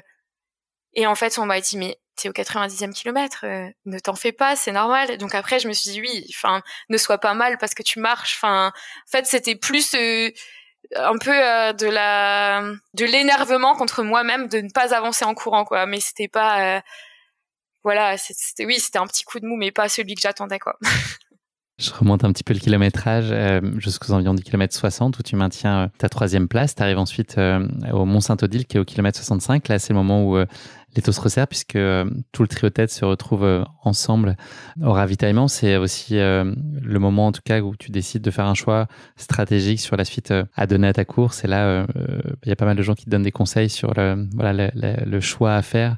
Est-ce qu'il faut accélérer tout tenter? Est-ce qu'il faut rester un peu sur la ligne sur laquelle tu étais depuis le début? Donc ça a été, c'est un peu bataillé, j'imagine, dans ton esprit sur sur ce choix-là. Comme quelle décision toi t'as prise? Ouais, on arrive au Mont Saint-Odile, euh, ben toutes les trois en même temps. Enfin, la Chloé qui était première était arrivée un peu avant nous et est partie avant du coup. Moi, quand je les vois toutes les deux et que je vois qu'elles repartent très vite, j'ai envie de prendre mes flasques, prendre mes trois barres et de vite partir. Et là, du coup, ben il y avait Ben, Emma, ma meilleure amie, et Pierre, un ami de Paris qui est venu ce week-end-là pour courir aussi, qui m'a suivi toute la journée également. Et euh, lui, du coup, il me dit non, tu dois prendre ton temps. et je lui dis mais non, regarde, elles partent là, il faut que je parte, je vais plus les retrouver. Et il me dit prends ton temps. Euh, la deuxième, ça se voit qu'elle a mal aux jambes. En plus, je pense qu'elle a été tombée parce qu'elle avait le genou en sang. Et après, il me dit, euh, réfléchis, tu vas, si, si, là tu prends pas ton temps, que tu prends pas ton temps pour manger, que tu t'hydrates pas bien, euh, et ben finalement, qu'est-ce que tu auras gagné si euh, 5 kilomètres après, euh, tu te sens pas bien?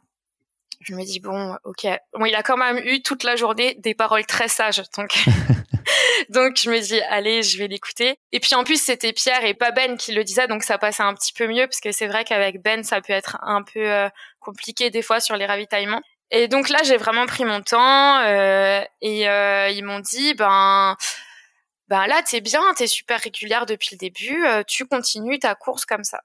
Donc je les ai écoutés et j'ai continué. Euh, j'ai continué. surprise soi-même à les écouter? Oui, oui. Je me suis surtout surprise moi-même à, à, rester euh, en fait calme et sage dans ma décision en fait et à pas m'enflammer euh, sur le coup. Euh, sur le sur le moment en fait en me disant ah, elles sont parties allez euh, il faut que j'y aille aussi et, et presque j'aurais pu les laisser en plan en fait donc donc heureusement qu'ils étaient là Tu reviens ensuite euh, très vite sur la deuxième place, c'est une formalité. Euh, tu poursuis ensuite ton avancée avec une incertitude sur la position qui est la tienne, et là euh, surgit de nulle part, en tout cas ou presque, un caméraman. On doit être aux alentours du 75-80e kilomètre. Ça c'est un moment qui est surprenant pour toi. Quel, est, quel effet ça a? Est-ce que ça, soulève des questions chez toi?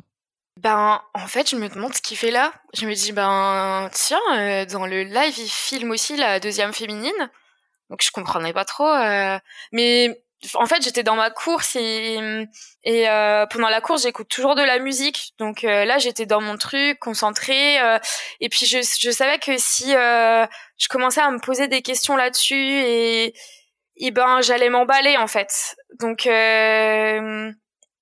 j'ai essayé de faire abstraction du, du VTT à pas trop me poser de questions. Après, je me suis dit bah voilà, je suis en tête de course. Euh, sur le live, euh, on voit bien euh, que les premiers sont filmés. Voilà, c'est comme ça. Euh, et j'ai avancé quoi, sans, sans, trop, sans trop trop penser à ça. Et en fait, avec du recul, eh ben, je me dis mais mais en fait t'es bête. Enfin, c'était logique parce que moi, du coup, je, je pour moi, j'étais deuxième. Hein, enfin, je savais pas.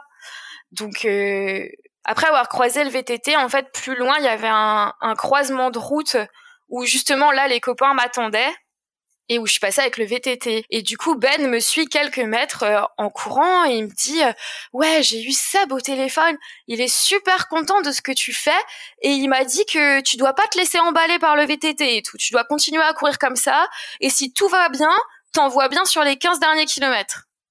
Alors là, je me dis "Mais mais pourquoi Seb a appelé Ben? Enfin, je comprenais pas trop. Mais étant dans mon truc, je lui dis bah écoute, euh, tu lui diras que je courrais comme je peux sur les 15 derniers kilomètres. et voilà, après j'ai continué mon, mon, petit chemin euh, jusqu'au prochain ravitaillement à Klingenthal. Là, c'est le ravitaillement euh, du kilomètre 85. Et donc là, il y a une question qui se pose, c'est pas où est Charlie, mais où a disparu Chloé? Oui. Puisque c'est le moment où officiellement tu prends connaissance de ta première place. C'est aussi un moment un peu hors du temps, justement, ce ravito, si je dis pas de bêtises, avec un côté un peu solennel finalement, où il y a personne, enfin c'est très calme, quoi. Ce qui est pas mm. forcément euh, l'image qu'on peut avoir, euh, en tout cas euh, pour les gens qui sont plus loin dans les pelotons comme moi, des ravitaux, il y a beaucoup d'effervescence et beaucoup de, voilà, de chaleur. comment est-ce que toi, tu gères à la fois l'annonce de cette nouvelle et puis ce moment un peu particulier qui a peut-être été déstabilisant ou pas, je sais pas en fait, avant d'arriver à ce ravitaillement, on passe euh, un peu sur un chemin, un peu comme un parcours de santé. Et du coup, il y, avait beaucoup de personnes euh, aux abords des chemins euh, et qui m'applaudissent en disant ah ça faisait longtemps qu'on attendait la première féminine et tout. Moi, je me suis dit mais ils savent pas compter, ils l'ont pas vu passer. et, là, Pierre me rejoint 100 mètres avant le ravito et tout, et il me dit ah t'es première. Oh mince, je devais pas te le dire. ah, trop tard. Et euh, du coup, je lui dis mais comment ça? Je suis première. Euh, elle est où, Chloé? Euh, En fait, ça m'inquiétait un peu quand même parce que justement, c'est Chloé qui m'avait tapé sur l'épaule au départ pour me dire bonne chance à toi, bonne course. Et ça m'avait, ça m'avait touché. En fait, on avait eu un échange de regards et un échange de sourires qui m'avait touché. Donc je me disais mince, elle est où? Enfin, ça m'embêtait en fait pour elle. Et après, finalement, je fais mon ravitaillement, donc je prends mon temps au ravitaillement et et c'est vrai que c'était hors du temps parce que on montait des marches et on arrivait autour d'un étang. Et il y avait des gens en fait euh, des supporters qui étaient là. Mais une fois que tout le monde avait applaudi pour me dire bravo euh, et que je suis arrivée euh, donc chez Benjamin et Emma pour prendre le ravitaillement bah plus personne ne parlait. Il y avait aucun coureur qui arrivait il y avait aucun coureur qui partait. Donc j'étais vraiment seule sur ce ravitaillement.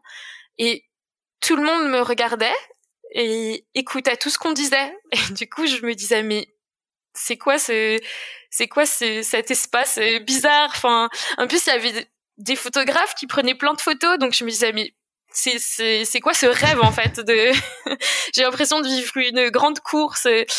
Et euh, et ça, tu le vis bien parce que là, tu, tu le dis euh, de façon amusée, mais est-ce que sur le coup, ça te perturbe pas? Ça te, Ou ça te met pas une forme de pression d'un seul coup? Si, en fait, j'ai, j'ai, ça m'a mis énormément de pression. Je, en fait, je me disais, waouh, tout le monde me regarde.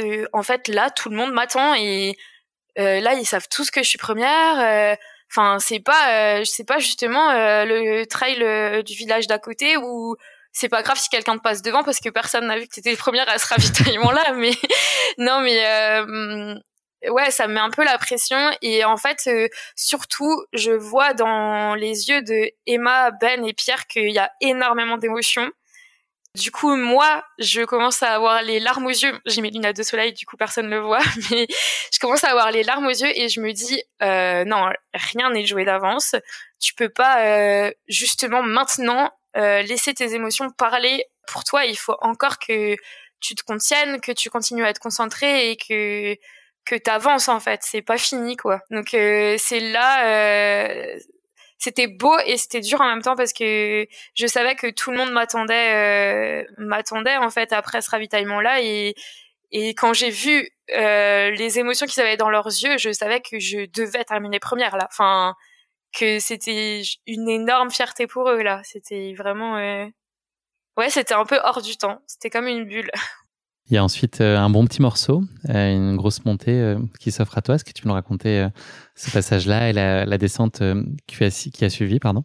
La montée, Pierre avait couru le 50 km la veille et m'avait dit en sortant du ravitaillement Oh, tu verras cette montée. Un peu un passage que tu connais pas, j'ai oublié de le dire, mais tu connaissais l'essentiel du parcours, mais à partir de là, c'était voyage en terre inconnue. C'est à partir de là où j'avais plus fait de recours en me disant Oh, c'est les derniers kilomètres, ça ira. euh, je le ferai, je ferai plus cette erreur. Je ferai, je, ferai l'inverse. euh, et du coup, il me disait, tu verras. Il euh, y a des moments ça monte bien, mais il y a des parties où tu peux relancer, où c'est assez roulant. Ouais, ben, du coup, euh, j'ai passé 12 kilomètres à, attendre le prochain ravitaillement pour dire à Pierre que je n'ai jamais découvert ces parties roulantes. parce que je n'arrivais pas du tout à courir dans cette montée. Euh, j'étais un peu inquiète parce que en partant du ravitaillement, les garçons m'avaient dit que je devais avoir à peu près 12 minutes d'avance. Donc 12 euh, minutes, euh, il restait encore 30 bornes. je me dis 12 minutes, c'est facile à reprendre quand même. il faudrait que j'avance. Donc j'étais inquiète dans la montée. Et là, il y a un coureur avec qui on se croisait souvent en fait il partait souvent un peu après moi au ravitaillement. Du coup, il arrivait à chaque fois à me dépasser et tout. Et du coup, je lui dis ah mais là ça devient vraiment dur et je sais pas si je vais y arriver. Hein. Alors il me dit mais attends, euh, t'as bien avancé. Je dis oui, je suis passée première là. Il me dit mais si, attends, ça fait 90 euh, bornes que tu cours maintenant, c'est normal que t'as un peu mal aux jambes. Hein. du coup, je me suis dit allez, on a terminé la, montée euh, ensemble. Et oui, après il y avait la descente. Alors la descente ça allait, c'était une descente un peu technique, mais ça descendait donc ça allait. Sauf que après c'était un, une énorme partie de plat avec du macadam puis cette fameuse boue. Et ça c'était vraiment la partie la plus interminable de la course. J'avais l'impression que juste sur cette portion-là, euh, j'avais fait 30 km en fait. C'était long et c'était fatigant. Mais je pense que c'était vraiment le moment de la course où j'étais le plus fatiguée en fait. Et je sais, je sais pas, j'ai pas bien vécu ce moment-là de la course en fait, mais je saurais pas dire pourquoi maintenant, mais ça peut sembler en tout cas logique, effectivement, après euh, tous ces kilomètres euh, derrière toi. Ça, peut tomber sous le sens. C'est même étonnant que ça n'arrive pas plus tôt. Avant, ouais. tu retrouves un peu d'allant ensuite, sur euh, bah, notamment un passage où tu traverses des vignes où là, le plaisir est de retour. Ça y est, c'est revenu. place ensuite au dernier ravito qui est au kilomètre 99. là, ça commence à devenir concret. Il y a beaucoup de, beaucoup de ferveur.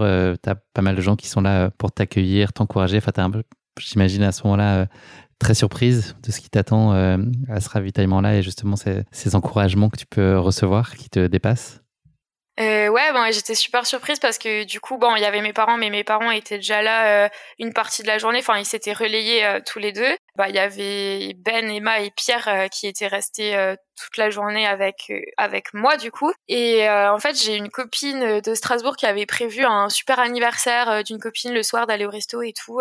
Et euh, je la vois. Je lui dis mais qu'est-ce que tu fais là? Elle me dit ah j'ai tout annulé. Hein. Moi je viens, je suis venue te voir et tout. Une autre amie de Strasbourg euh, avec qui j'étais euh, au lycée, qui est qui était en forêt noire ce week-end-là et qui est vite rentrée en Alsace pour venir me voir à ce dernier ravitaillement et à l'arrivée aussi. Donc j'étais hyper surprise et hyper heureuse que tout le monde soit là. Il y avait aussi toute la famille d'Emma qui est venue parce que Emma c'est ma meilleure amie mais du coup sa famille c'est un peu comme euh, comme ma famille. Donc ils sont ils se sont déplacés avec mes parents aussi. Et ouais en fait il y avait tout le monde. Il y avait euh, la copine de Pierre Anaïs euh, voilà. Et et du coup à ce dernier ravitaillement là Ben il avait décidé que en fait il y, aurait que lui qui viendrait me voir et qui viendrait me parler. J'étais très contente qu'il ait fait ce choix là parce que je pense que ça m'aurait agacé en fait. Enfin pas agacé c'est pas péjoratif comme euh, mais euh, je pense que ça m'aurait plus stressé en fait qu'il y ait toutes ces personnes autour de moi du coup il m'attendait à la fin du ravitaillement pour m'encourager euh, à repartir et tout mais sur le ravitaillement Ben était resté seul avec moi et il restait plus beaucoup de kilomètres, hein, il restait même pas 10 kilomètres, donc j'ai changé une flasque, j'ai pris un gel et je suis repartie. Mais avant de partir, Ben il m'a dit, est-ce que tu te rends compte de ce qui se passe? Alors moi je lui ai dit non, pas du tout. non, non, pourquoi tu me dis ça? Il me dit non parce que là tu vas vraiment arriver première de ton premier 100 km sur une course by UTMB. Alors je lui ai dit bah écoute, on sait pas, hein, la ligne d'arrivée n'est pas encore là. Il m'a dit mais si t'as as au minimum 15 minutes d'avance, tu vas arriver première là. Et je lui ai dit ah bah, il me dit bon bah t'as 8 km pour te faire à l'idée quoi. Et voilà, je suis repartie. Est-ce que tu peux nous raconter justement à la fin de course? Tu pensais que tu en avais fini avec le dénivelé, mais euh, il y avait encore une petite bosse euh, surprise. Euh, est-ce que tu peux nous amener avec toi jusqu'à la ligne d'arrivée et nous raconter comment tu as vécu ces derniers 8-10 km ouais, c'est vrai, en sortant du ravitaillement, je m'étais dit, allez, d'après mes calculs, il restait 7 ou 8 km avec 200 de D+. Donc voilà, 200 de D+, il s'est un peu étalé, ça fait un peu vallonné, ça va. Et puis pour moi, il y avait plus que des vignes, donc ça pouvait être que vallonné dans les vignes. Mais non, en fait, on sortait du ravitaillement et puis on remontait les 200 D+, quoi. donc euh, c'était ouais, c'était pas attendu, c'était un peu dur, mais j'ai ressorti mes bâtons et j'y suis allée. Et euh, au milieu d'un sentier, euh, du coup, il y avait un caméraman qui a couru avec moi pour les derniers kilomètres euh, c'était dur à la fin, mais euh, comme j'étais filmée, ben j'essayais de courir pour et de sourire. et de sourire. Non, je, je, j'aime, je souris quand même assez facilement sur les courses, c'est pas euh, un problème. Même après sans borne, ouais. Ouais, mais euh, non, surtout de courir, je me disais allez, cours un peu quand même là, ça monte presque plus. mais non, j'ai quand même réussi à bien courir et je savais qu'en arrivant, on allait arriver par le, les hauteurs de Aubernais. Et sur ces hauteurs, il y a le, ça s'appelle le Mont National. En fait, c'est une grande croix blanche entourée de drapeaux. Et je la voyais au loin. Donc j'ai dit au caméraman, je pense que je vais marcher. il m'a dit, bah oui, marche, tu peux marcher, tu as 20 minutes d'avance. J'ai dit, ah, je vais je vais marcher alors. Du coup, il m'a dit oui, savoure ton moment euh, parce que en bas euh, il y a plein de gens qui t'attendent et ça va être la folie. Et là, je lui ai répondu eh ben je vais encore pleurer. et du coup, on a on a avancé ensemble euh, et arrivé à la croix, je lui dis bon bah là c'est fini, on monte plus. Alors il me dit non non, on monte plus mais par contre on descend. Je dis bah ça ira de descendre. J'arrive encore à descendre, ça, ça va. Il me dit oui, mais ça va être une descente qui fait quand même assez mal. C'est 18% de descente. J'étais là, ah, d'accord. mais bon, voilà, je savais qu'il restait plus grand chose, donc j'ai couru en faisant un peu la grimace et ça l'a bien fait rire. Mais j'ai couru et après, arrivé sur le plat, j'ai un peu trottiné. Et là, du coup, il me dit, euh, essaye de relancer parce que tu vas pouvoir rattraper la troisième du 100 miles. Et euh, juste avant l'arrivée, euh, il y avait une passerelle pour traverser la route. Et j'ai réussi à rattraper donc Jenny euh, la troisième féminine du 100 miles, euh, sur la passerelle. Donc je lui ai tapé sur l'épaule en lui disant euh, allez viens, on va terminer ensemble. Elle a dit mais qui c'est celle-là qui vient me piquer ma troisième place? Surtout qu'elle ne comprenait pas le français, mais je ne, je ne savais pas qu'elle était suédoise. Donc je pense qu'elle a eu un petit peu peur en pensant que c'était la quatrième. Et donc finalement, on a fini ensemble, main dans la main, dans une foulée synchronisée, et c'était vraiment merveilleux. Donc là, c'est le moment où tu sors de ton corps après ces 13 heures et 16 minutes de course euh, et tu franchis la ligne d'arrivée en première place de ce 109 km. Ça y est, Tiffany est sortie d'elle-même, elle se regarde par au-dessus et enfin, tu mm. vis un truc qui est. Euh, enfin, je sais pas, il y a des mots que tu peux arriver à mettre sur cette arrivée. Alors, euh, en fait, déjà avant, à partir du moment où j'ai commencé à courir avec le caméraman, je me suis dit, mais c'est quoi ce truc de fou qui m'arrive en fait? Je me, je me voyais justement de l'extérieur en fait comme si je vivais un rêve un peu comme quand tu fais euh, de la projection tu sais euh, quand tu veux te préparer mentalement à une course et que ouais voilà. Et, et ben c'était un peu ça. C'était un peu comme si euh, le soir avant de m'endormir je m'imaginais cette scène en me disant allez tu peux arriver première sur cette course et ben c'était exactement ça en fait. Et c'est en fait j'ai j'ai aucun mot pour expliquer ce qui s'est passé, c'est vraiment inexplicable pour moi. Même à froid, là, aujourd'hui, euh, quel regard tu portes sur ce moment? Est-ce que tu arrives un peu plus le rationaliser? Ben, en fait, en fait, j'ai l'impression, euh, comme dit, comme je suis sortie de mon corps, et ben j'ai l'impression d'avoir été absente de ce moment-là, parce que même, euh, en fait, j'ai même pas réussi à pleurer sur la ligne d'arrivée, alors que je pleure tout le temps, même, même quand j'arrive pas première. Donc, donc, donc c'est vraiment, j'arrive pas vraiment à expliquer euh, ce que j'ai ressenti et ce qui s'est passé vraiment. Je sais que j'ai mis énormément de temps euh, à vivre les émotions là justement parce que j'ai regardé des vidéos, j'en ai parlé avec euh, bah, mon entourage qui était justement là pour m'attendre et m'encourager et c'est seulement à ce moment-là que que je me suis dit waouh c'est génial. En fait j'étais j'étais heureuse et en même temps j'étais c'était j'étais tellement sereine et tellement euh, paisible et calme en fait c'était même quand je quand je regarde les vidéos d'arrivée euh, j'ai l'impression que quand j'arrive j'ai couru 10 km en fait. Enfin je me je me sens calme de de mon arrivée enfin je suis calme en arrivant quoi. J'ai pas de il y a pas d'euphorie il y a pas de larmes enfin c'est vraiment calme. Ça a été quoi euh, les clés de ta réussite sur cette course? Est-ce que tu penses que c'est justement cette sérénité qui t'a globalement pas quitté, tu as été quand même euh, très imperméable à tout ce qui aurait pu venir te faire un peu diverger ou à te faire dépasser un peu par euh, l'enjeu autour de ce premier 100 km euh, by UTMB pour toi. C'est principalement ça, peut-être au-delà d'avoir fait une préparation qui était sérieuse et soignée.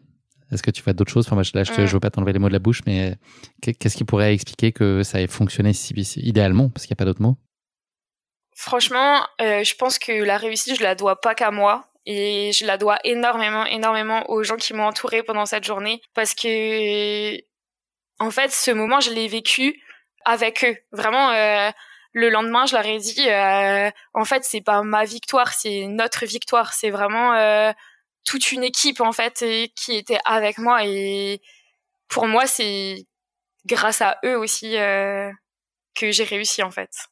T'as eu un petit message de Seb Speller? Il t'a envoyé un petit texto de félicitations, un petit appel? Ah oui, je l'ai appelé.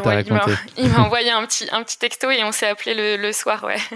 Il m'a dit qu'il s'imaginait pas du tout que j'allais faire ça. Mais qu'il était très heureux.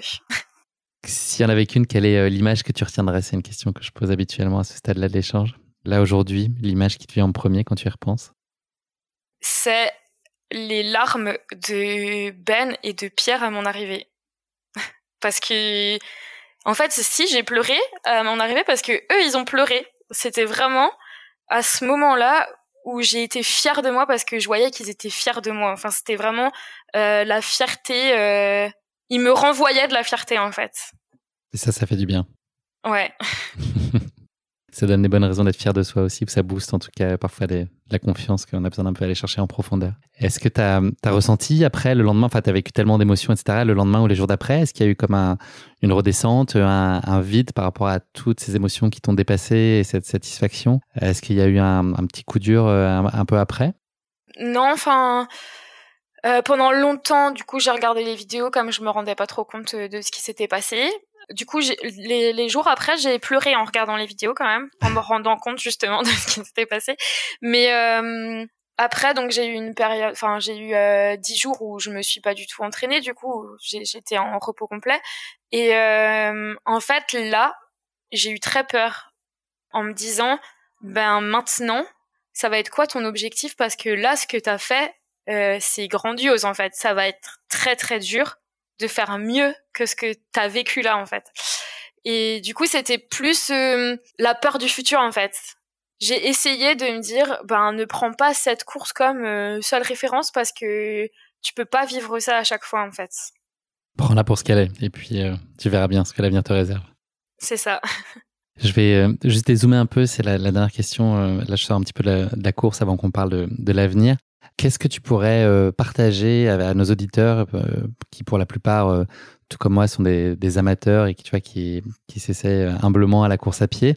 Comment tu, quel regard tu portes, toi, sur la, progression que tu as eue, sur les paliers que tu as eus dans, dans, ton avancée? Ça a été quoi les clés? Est-ce que les, peut-être les conseils que tu pourrais partager euh, à ton niveau, mais sur toi, en tout cas, ton retour d'expérience sur ton parcours et ton évolution. Voilà, est-ce que tu as des choses à partager qui pourraient servir aux gens, peut-être qui doutent, qui osent pas se lancer, qui sont justement euh, aujourd'hui dans ce stade où euh, bah, les deux premiers kilomètres, ils sont compliqués à faire et que c'est une souffrance, qu'il y a du doute. Comment tu accompagnerais, toi, ces gens-là en revenant un peu sur toi, ton, ta propre expérience? Déjà pour moi, j'ai eu une progression et une évolution euh, normale. Enfin, j'ai pas, euh, j'ai pas grillé d'étapes et je me suis entraînée comme euh, comme tout le monde euh, s'entraîne. Je comprends euh, la difficulté de commencer et d'ailleurs Emma, ma ma copine qui m'a suivie, ben elle a commencé à la course à pied et donc je l'accompagne un peu sur ses entraînements et j'essaye de la motiver. j'ai envie de dire que ce qui est important, c'est la détermination euh, la régularité. Et euh, il faut se dire que hum, on peut pas on peut pas pour moi en tout cas on peut pas aimer ce sport tout de suite parce que c'est un sport qui est quand même très difficile. Il peut paraître très ingrat. Enfin c'est comme quand on était enfant on n'aimait pas les légumes et en grandissant on les on les aime aussi maintenant mais c'est un peu comme ça la course à pied en fait. Il faut c'est quel légume alors la course à pied? Le chou de Bruxelles? Le brocoli? Euh, pour moi c'est plutôt le de Bruxelles d'accord non, mais en fait, il faut se laisser du temps, mais euh, il faut pas baisser les bras, parce que c'est sûr que si euh, au bout de la, de la, première séance, on se dit ah c'est pas fait pour moi, ça marchera pas. Mais euh, il faut pas baisser les bras, faut rester déterminé. Je pense que se fixer un objectif, euh, ça peut euh, ça peut aider. Moi, au départ, mon objectif, c'était de réussir de faire le tour du parc qui faisait 5 km. Donc voilà, chacun a son objectif à son échelle et à son niveau, mais je pense que c'est important. Merci beaucoup. Je pense que c'est un enseignement qui est très précieux pour euh, beaucoup de nos auditeurs. On va parler euh, très brièvement d'avenir. Euh, est-ce que tu peux nous raconter un peu la suite qui est prévue? Alors, il y a une suite qui aura pu être possible puisque avec cette victoire, tu te retrouvais qualifié pour la CCC pour cet été. Est-ce que c'est le choix que tu as fait? Et puis voilà, en gros, qu'est-ce que tu peux nous raconter sur les prochains objectifs qui t'attendent? Ouais, alors je vais pas aller à la CCC en 2023 parce que j'ai déjà réservé mes vacances.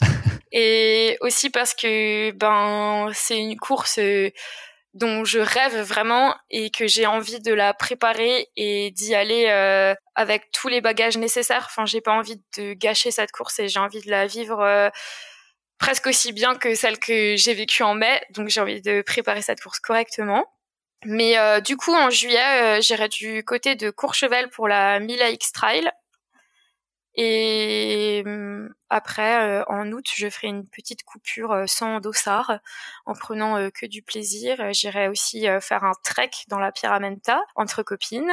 Et hum, fin d'année, je vais très certainement faire un trail par chez nous, en Alsace. Et du coup, je suis en pleine réflexion pour la Saint-Élion. voilà. le retour. Cette fois, tu vas suivre Ben ou ce sera chacun pour sa peau? On hésite à faire le relais de deux du coup. Parfait, bon, beau programme. Et donc 2024, on a la chance de 3G à Chamonix fin août. Ouais, c'est certain même. Merci beaucoup Tiffany. Je te propose de conclure cet épisode avec le motto de la fin. Est-ce que tu aurais une devise euh, qui a particulièrement du sens pour toi et que tu aurais envie de partager avec nous? Euh, Ouais, alors moi je me dis euh, souvent ben, qu'il n'est jamais trop tard ou qu'il n'est jamais trop tôt pour réaliser ses rêves. Donc des fois il faut pas trop réfléchir et foncer. Tu l'as réalisé ton rêve? Un de ben, Là je pense qu'en partie ouais quand même. Merci beaucoup Tiffany, c'est malheureusement la fin de cet épisode. Merci beaucoup nous avoir fait découvrir, je vais le dire une dernière fois, ce trail Alsace Grand Est by UTMB qui était, euh, de ce que j'ai entendu de façon unanime, une grande réussite. Euh, il a été en tout cas euh, incontestablement pour toi. Je suis très heureux d'avoir pu échanger avec toi et puis que tu nous partages ainsi ton parcours de vie plus globalement. Est-ce que tu as pu raconter aussi ta vie plus personnelle C'était vraiment hyper intéressant de, de t'entendre en, parler aussi librement.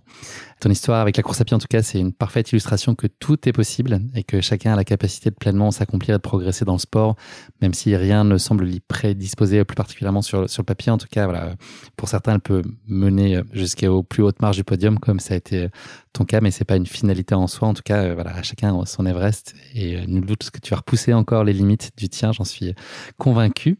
Je te souhaite beaucoup de bonheur pour la suite de tes aventures. Elles seront belles à n'en pas douter. Et puis, bah, j'espère qu'on se croisera très bientôt sur les sentiers. Ce sera peut-être dans un sas de départ parce qu'après, euh, j'ai plus aucune chance de te revoir. Tu seras déjà bien loin devant. Mais en tout cas, voilà, j'espère que la, vie fera qu'on aura, on aura le plaisir de se croiser euh, avec un dossard sur le ventre euh, ou pas, en tout cas, à minima, des baskets aux pieds. Ben, merci beaucoup à toi de m'avoir accueilli. Ça a été un plaisir. À bientôt. À bientôt. Bye bye. Salut. Merci d'avoir écouté cet épisode. Si vous l'avez écouté jusqu'ici, c'est qu'il vous a probablement plu. Alors n'hésitez pas à noter le podcast et rédiger un avis sur votre plateforme d'écoute favorite. C'est essentiel pour soutenir ce travail indépendant. Cela ne vous prendra que quelques secondes et ça change beaucoup de choses pour le podcast. Et pour être sûr de ne manquer aucune course épique à venir, n'oubliez pas de vous abonner sur votre plateforme d'écoute. Merci encore infiniment pour votre soutien, votre fidélité et vos chaleureux messages que je lis et auxquels je réponds avec un immense plaisir. S'il vous plaît, continuez. À très bientôt pour une nouvelle course épique, évidemment.